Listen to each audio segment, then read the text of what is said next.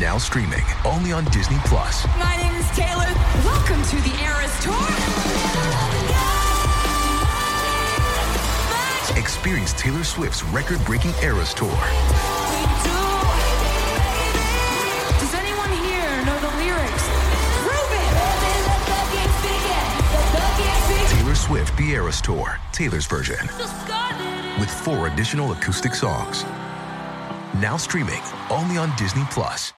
Have you tried out Book Riot Insiders? If not, your time is now. It's our resource specially designed for our fellow book nerds, and you can try it for free for two weeks. There are different levels available, so you can decide which perks you want, from a monthly behind the scenes newsletter to exclusive podcasts and giveaways. And speaking of perks, we've got a new release index curated by yours truly, Liberty Hardy, so you can see the most exciting new books coming in the next few months. Check it out and sign up for your 14 day free trial at insiders.bookriot.com.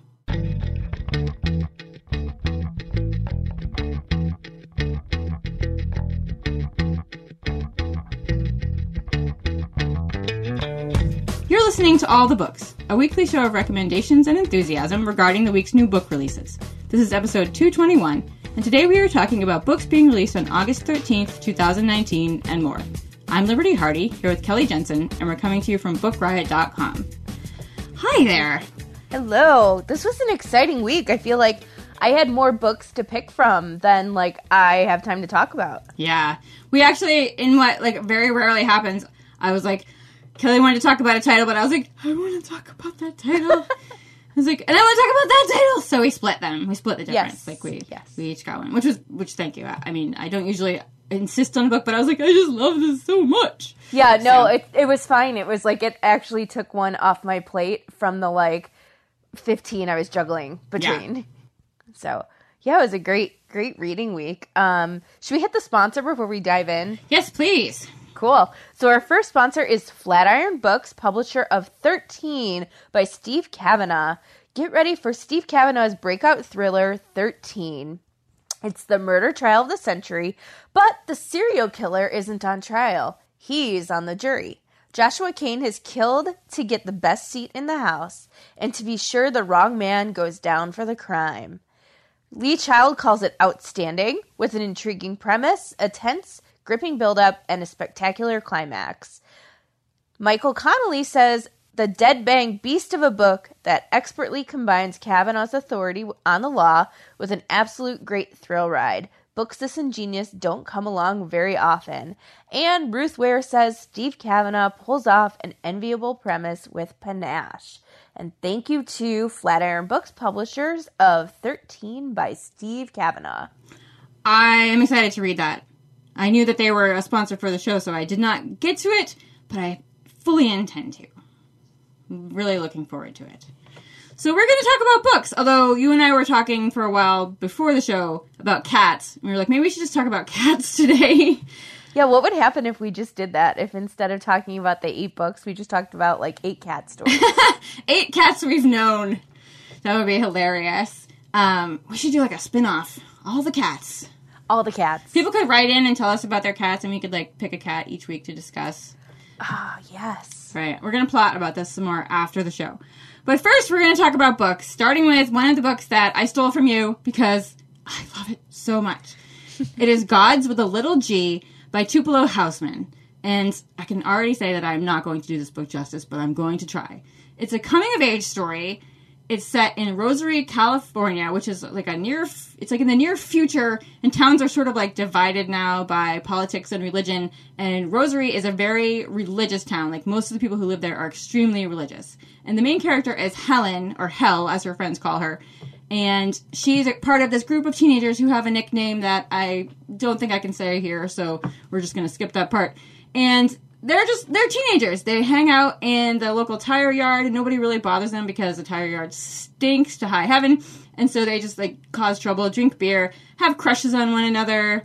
And Helen is sort of grieving as she's going through, you know, her life. She's like in flux. Her mind is all over the place. You know, she's a teenager now. Her mother uh, has recently died, and she's she's very upset about that, and sort of dealing with that. And her father is, you know, grieving um, and he's trying to like go about his business. He's trying to make amends with like the the town across the way, which is called Sky.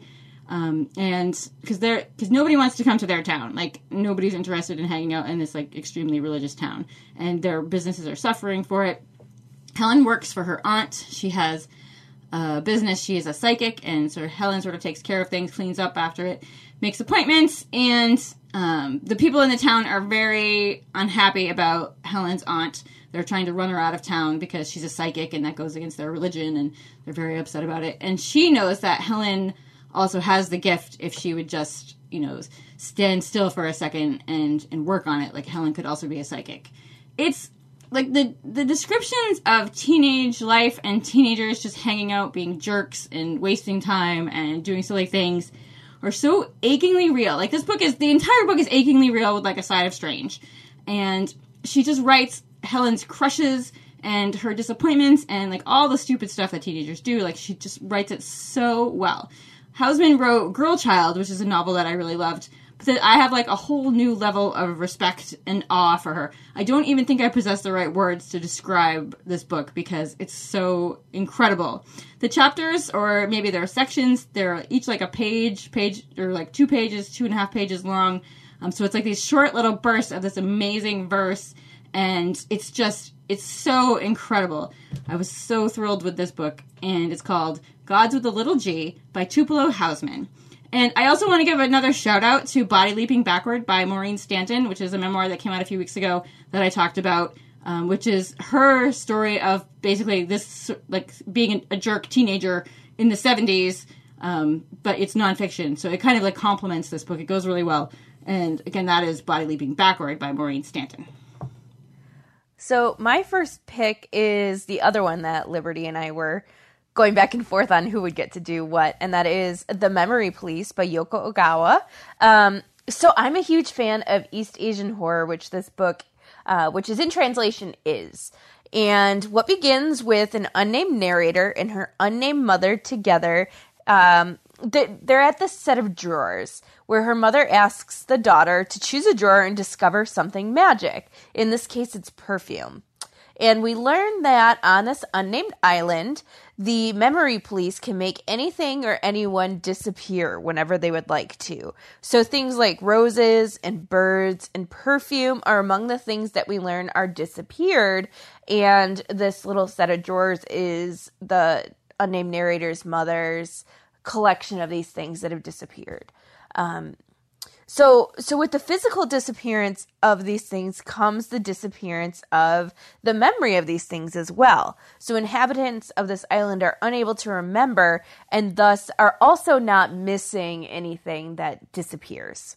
So that's sort of the big premise here. And um, people can be disappeared too.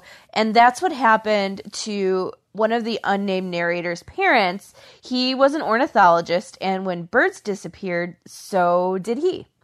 So, our unnamed narrator, she's a novelist and she's worried about losing her editor. So, to protect her editor, she decides to keep him in this hidden room in her home. And she, as well as the old man, that's his name, keep the editor protected and safe even when the memory police begin to search through their home looking for him. And, um, it's taking our narrator, who's a writer, a long time to write her story and to continue with what her editor came to see as a really powerful novel.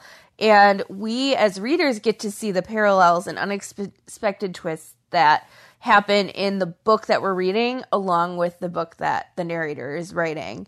Um, it's it's really fascinating premise that these two stories are playing together, um, and then body parts, and then whole bodies begin to disappear.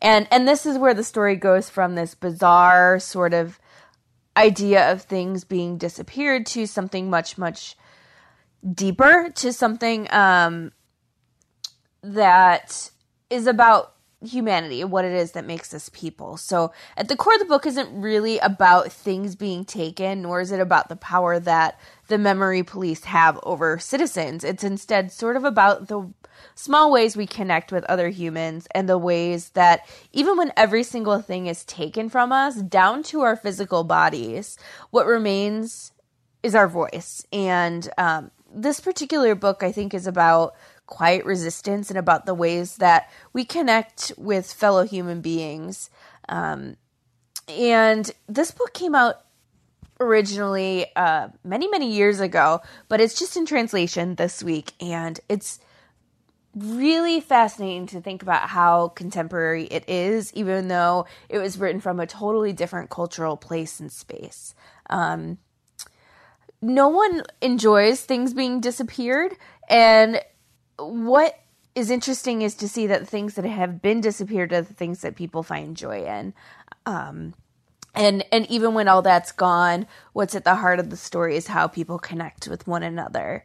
Um, it's it's strange, it's heartening, it's kind of hard to encapsulate in a really like succinct matter, but it's a short book and it's one that really, really packs a punch. And that is The Memory Police by Yoko Ogawa. And it's translated by Stephen Snyder. So this is a book for anybody doing uh, Women in Translation Month this this month. Uh, this would be a great one to pick up. Okay, my next pick is just getting tons of press the last couple of days. I'm very excited about that because it's so good. It's called The Yellow House and it's by Sarah Broom. And I know when a publisher or a publicist sends me like an advanced, like advanced, advanced copy of a book, like, you know, it's basically just like stapled together. You know, it's not a, it's not a bound galley. That it means that they think that they really have something special. And that is the case with this. They sent me a very early copy of this and it's fantastic.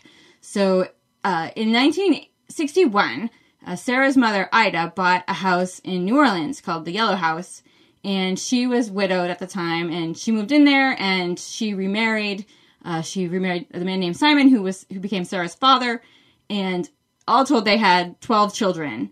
Um, and they're so they're living in new orleans and um, the town at the time was like uh, they housed a major nasa plant in their section of new orleans um, because space was like it's like 1960s and it was space was like a big deal. Gonna go to the moon space is like the future of everything.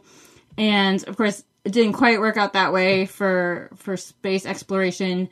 Um, and it's sort of like broom tells the history of her family um, in in not just in that house but like for several generations as well as like the history of her family in that house. It's a study in race and class and inequality um, in that area you know the changes in new orleans. And also it's a like a personal history like of joys and losses and what it means, like what identity is to a place, like how tied her family is to this place. But it's like it's a love letter to New Orleans, basically, and it's a love letter to this house, um, which this is not a spoiler, was lost in Hurricane Katrina, which is like oh, but it's kind of like quite the ending, you know, for that house. Um, the pro, basically the prose is just so incredible. If for nothing else, you should read it because her writing is mind blowing. It is so, so beautiful. And I can't wait for everyone to read this. It's going to be huge. It's going to be like a big book club book, I, I'm certain. Um, so it is called The Yellow House, and it's by Sarah Broom. I almost picked this one up too, and then I saw you had it on your list, and I was like, "We've already fought over over one book, so we won't fight over this." But I'm really looking forward to reading this. So one. good. My next pick is "Start Here" by Trish Doller, and uh, the story is about three friends Willa, Taylor, and Finley, who they were inseparable, though uh, Finley was really the glue holding the trio together. And when they were young, they made a promise that they would sail from their home in Ohio through the Great Loop down to the Florida Keys to celebrate the end of high school. Unfortunately, Finley dies from leukemia before she ever gets to take the trip, but she leaves Willa and Taylor with a set of clues for their trip that will help them honor her memory and allow the two of them, who had been friends but had not been super tight friends, uh, to bond and and to bond outside of the relationship that they had with her. So, this is a really fresh take on the road trip story, taking place entirely on sailboat that navigates a series of locks, rough waters, and I mean that both like literatively, literary, literally, and figuratively. I combined the two words there. That was interesting. um, and it also features a rough hurricane. There is obvious symbolism in the weather here. Um, and and how it relates to the friendship that doesn't really exist between Willa and Taylor.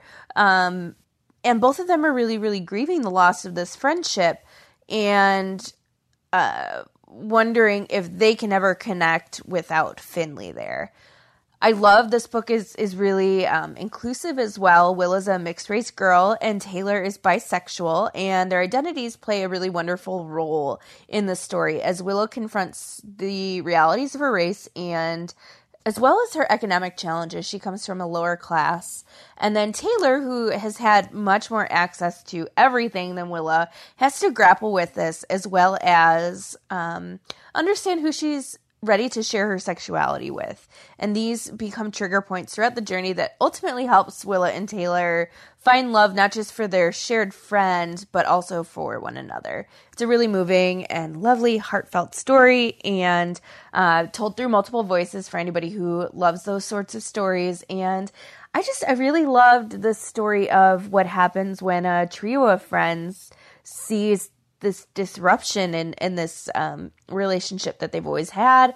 And I also love that it was set on the water. Um, there aren't enough road trip stories that are not told on the road, and yet have sort of the ups and downs of what it's like to be in this confined space with another person and um, what it means when the trip is ultimately over. And that is Start Here by Trish Doller.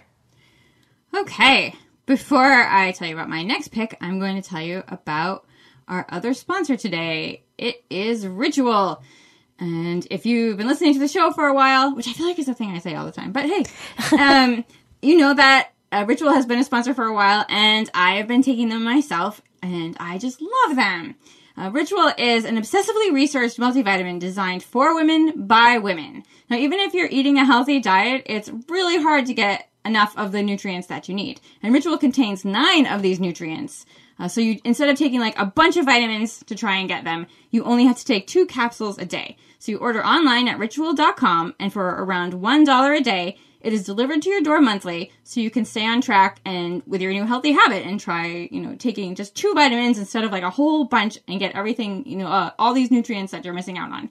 Um, I, you know, after they were a sponsor of the show, I signed up and started getting my own subscription because it's fantastic. Because I was taking them and, you know, I was like, well, you know, it's not going to hurt to try it. I looked at all the ingredients. They're all natural. There's nothing, you know, hidden, nothing scary in there. Their website is gorgeous. It shows you like all the different ingredients, like great, beautiful pictures of them, where they come from. They come from all over the world.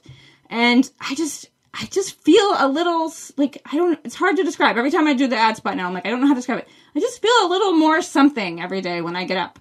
Like I feel like a little more like brighter, happier. I don't know, but it really it might not be the vitamin, but it might not not be the vitamin. So you know, I keep taking them. I think it's the vitamin, and I you know I really really enjoy them. And also, I just learned when we did the ad spot last time that they it smells like mint. Like when I take the vitamins every morning, I'm like, yay, it's time for my little minty treat. And that there's a little thing in each bottle that's about the size of a stick of juicy fruit, and I just thought it was like a freshness thing. But it turns out that the minty smell and the minty taste that we get when we take the vitamins is from this little tab. It's called a mint tab, which they put in the bottle. Like I didn't know that.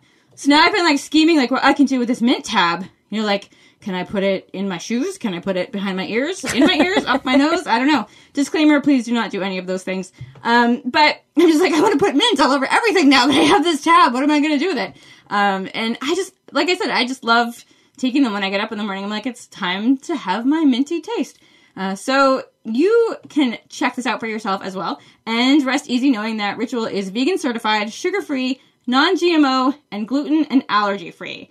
And all the capsules have a no nausea design, so they're very gentle on an empty stomach, which is true. I take them every morning when I wake up. I have not eaten anything unless I eat in my sleep and I don't know it. Um, and like I said, there's a mint tab, so every bottle, you know, all the the vitamins all taste fresh and minty.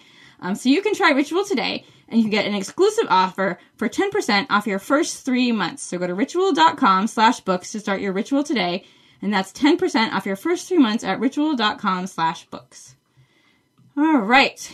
My first pick of the day is Drive Your Plow Over the Bones of the Dead by Olga Tokarczuk. She is a Polish author. She is like one of the best known Polish authors, like in Poland. Um, and her book Flights was translated into English and came out here last year. It won the Man Booker International Prize. Um, this book, Drive Your Plow Over the Bones of the Dead, was longlisted for the Man Booker International Award. Um, it's about, well, it's another book that I'm like, I don't know how to describe this, but I'm going to try. So there's a woman named Janina, although she's not really big on that name. She is a recluse who lives by herself. She sort of cares for the summer homes for people in town. She studies astrology. Um, she translates the poetry of William Blake. This is what she likes to do for fun. Uh, and she's not huge on people. Much, much more interested in animals than people. Um, and this book is sort of like a genre shapeshifter. It's a literary mystery. It's a philosophical novel. It's a tale of morality. Um, and I actually I was doing some research after because even after I read it, I was like, I, as with Fever Dream, because I've read Fever Dream like a million times and I don't understand it, but I love it. And someone explained to me like, oh, it's about this um, pollution that took place in this country, and I was like, oh, okay, well that makes more sense. So like I like to try and see what I can find out. And on Goodreads, someone explained that this is sort of like her satire of old lady cozy mysteries. I was like, okay, I can see that. So like in the book, there are, there are these murders that take place. Some members of the hunting club are killed and Janina like has an idea of of who's doing it, but no one is really interested in the opinions of a woman who you know is really into astrology and like is kind of strange. Um, so it's a it's a if I had to guess, not guess, in my best description, I would say is a philosophical eco thriller. Um, but like with stunning writing and it's I see I can't even describe it to you now, but I loved it. Um, and Kelly mentioned this with the Memory Police. What I like, we think about like books come out and they're new, but actually this came out many, many years ago and was only recently translated into English. And there's actually a movie about it already, which I recommend that you do not look up until you've read the book because there's kind of like a spoiler in the description. Um, I like sent it to my friend who had just started reading the book. I was like, "Look, there's a movie," and she's like, "Well, now I know what that is." And I was like, "Oh, sorry." Um, so don't check out the movie until you've read the book, which I highly recommend that you do. It is Drive Your Plow Over the Bones of the Dead by Olga Tokarczuk.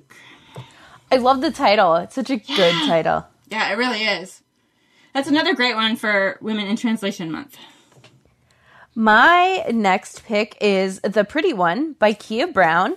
Uh, this is a collection of essays uh, which as soon as I saw it pop up on Edelweiss, I had to have it. So um, we rarely get to see people of color who are disabled sharing their stories, but this collection of essays by writer and pop culture lover Keah Brown is that. Um, Keah, her name might be familiar because she became well known through her viral hashtag uh, disabled and cute, which comes up in the book a few times when she talks about the importance of visibility for disabled people and especially for disabled people of color who live at this really too often ignored intersection. So Keah has cerebral palsy and she talks about how disability is part of who she is and how she grew up in her her really young years wishing she could be more like her twin sister Leah, who was born without a disability, and how over the course of her life, Keah has come to really embrace who she is and to really um, appreciate her body the way it is. I loved each of the essays in here. They're all very, very different. But the first essay in this book is such a phenomenal introduction to her voice and to how the rest of the collection proceeds. It's about chairs. And um, she talks about the power and importance of different chairs and how we take for granted how chairs feel when we sit on them. And she talks about all these different chairs and the experiences she's had sitting in them and how they have made her feel. Um, other essays in the collection talk about finding love and romance, about representation in television and how profoundly limited it is, and how she came to find self love. Um, though she doesn't shy away from authenticity and the challenges of being disabled in a severely undereducated and unaccommodating world, the collection is itself really hopeful and ultimately just a joy to read. Um, Keah seems like the kind of person you would want to sit down and hang out with. Um, like she have so much brilliant insight and also want to talk to you about like the latest TV shows. Um, and that is The Pretty One by Keah Brown. All right, another one on my list that I saw you were reading, so I did not read it yet, but I hope to. I hope to read everything, just every book eventually. You know, it'll happen. I'm sure of it if I keep trying. Um, my last pick today is actually the fourth book in a series, so I'm just going to tell you a little bit about it, but also just it's a general appreciation of this series and this author. Uh, my next pick is Play with Fire by William Shaw. This is the Breen and Tozer mystery number four. Um, and I just love his mysteries. This one is set in 1960s London and is actually based around like a real case a little bit. It's about the death of Brian Jones, uh, who was a lot of people don't realize this, but Brian Jones was a member of the Rolling Stones, but he was also like the founding member of the Rolling Stones, and he he was found uh, dead in his pool at a very young age. Um, and so like we've had like 40 years of the Rolling Stones since then, so a lot of people don't realize that Brian Jones was a member, but um, so it's about his death, and it's also about the death of a sex worker, um, a young woman who it turns out had tons of powerful clients.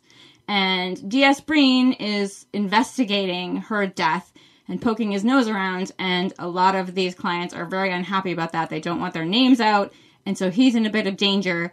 And meanwhile, his partner Helen Tozer is looking into the death of Brian Jones. She has questions and also, she wants to help Breen with solving the case of the death of this young woman because she doesn't want her just to be like cast aside because of her profession and forgotten. Um, so, like I said, this is the fourth in the series. I'm a huge fan of William Shaw's novels. There, I think I've talked about a couple of them on the show before. There was The Bird Watcher, which was excellent, and then there was a mystery that came out last year that I really loved called Salt Lane, which is the first in a different series. Um, so I recommend starting at the beginning of this series because this does tell you some things that you would be like, I don't know what's going on here because it's from the previous books. But the thing that confuses me, I don't understand, is that all of the mysteries in this series have different titles in the UK. Like all of them. So I got really excited because I thought I saw like a couple of new books from him and it turns out that they're just they just have different titles. And I'm not entirely certain why that happens. It happens not that often, but it still happens. For instance, most famously, Harry Potter and the Sorcerer's Stone in the U.S. is actually Harry Potter and the Philosopher's Stone everywhere else, and I, maybe they didn't think we were smart enough over here to know what a Philosopher's Stone was. You know, I kind of like vote like just go with it and make people you know figure it out themselves. But hey, so these are all good, whatever the title is. And this most recent one is Play with Fire, and it's by William Shaw. My last pick is The Downstairs Girl by Stacey Lee.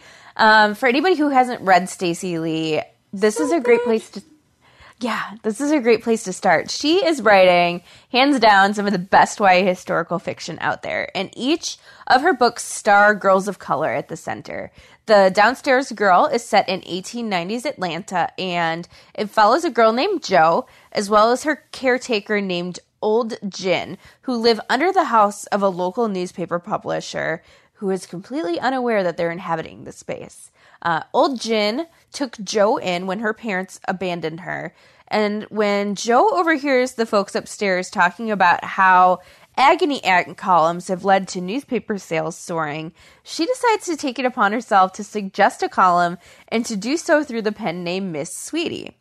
They are game for it, being completely unaware of who this Miss Sweetie really is and never having an identity to go with this anonymous agony aunt character. Um, and she begins to write these regular columns under the strict anonymity, and sales for this newspaper are just skyrocketing.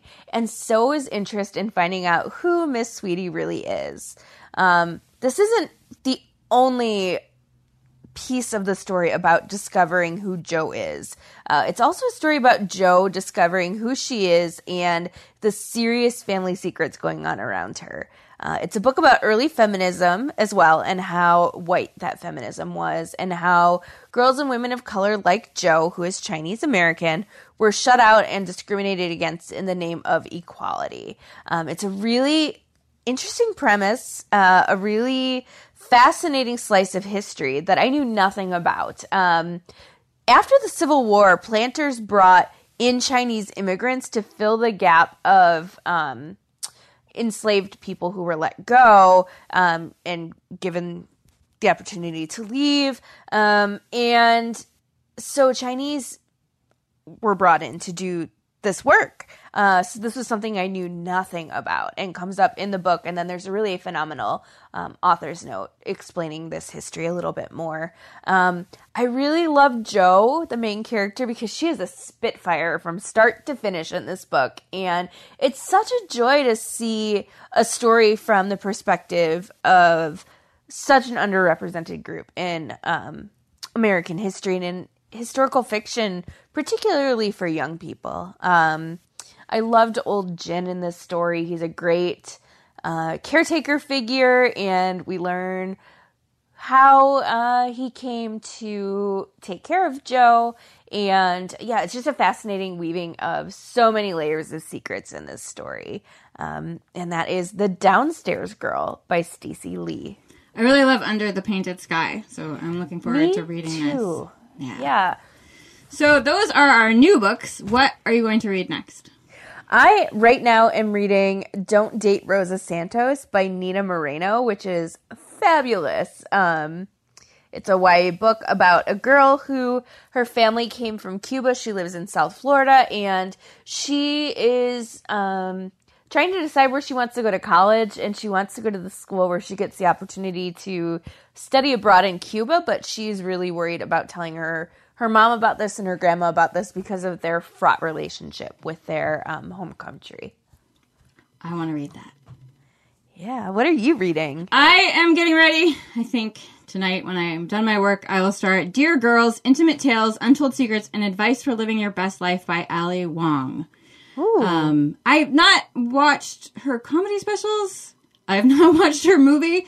I have watched her on several late night shows, and I find her delightful. Um, And also, I just need something really light to read right now. I'm, ho- I mean, I'm hoping it's light. I'm assuming it'll be funny. Um, Yeah.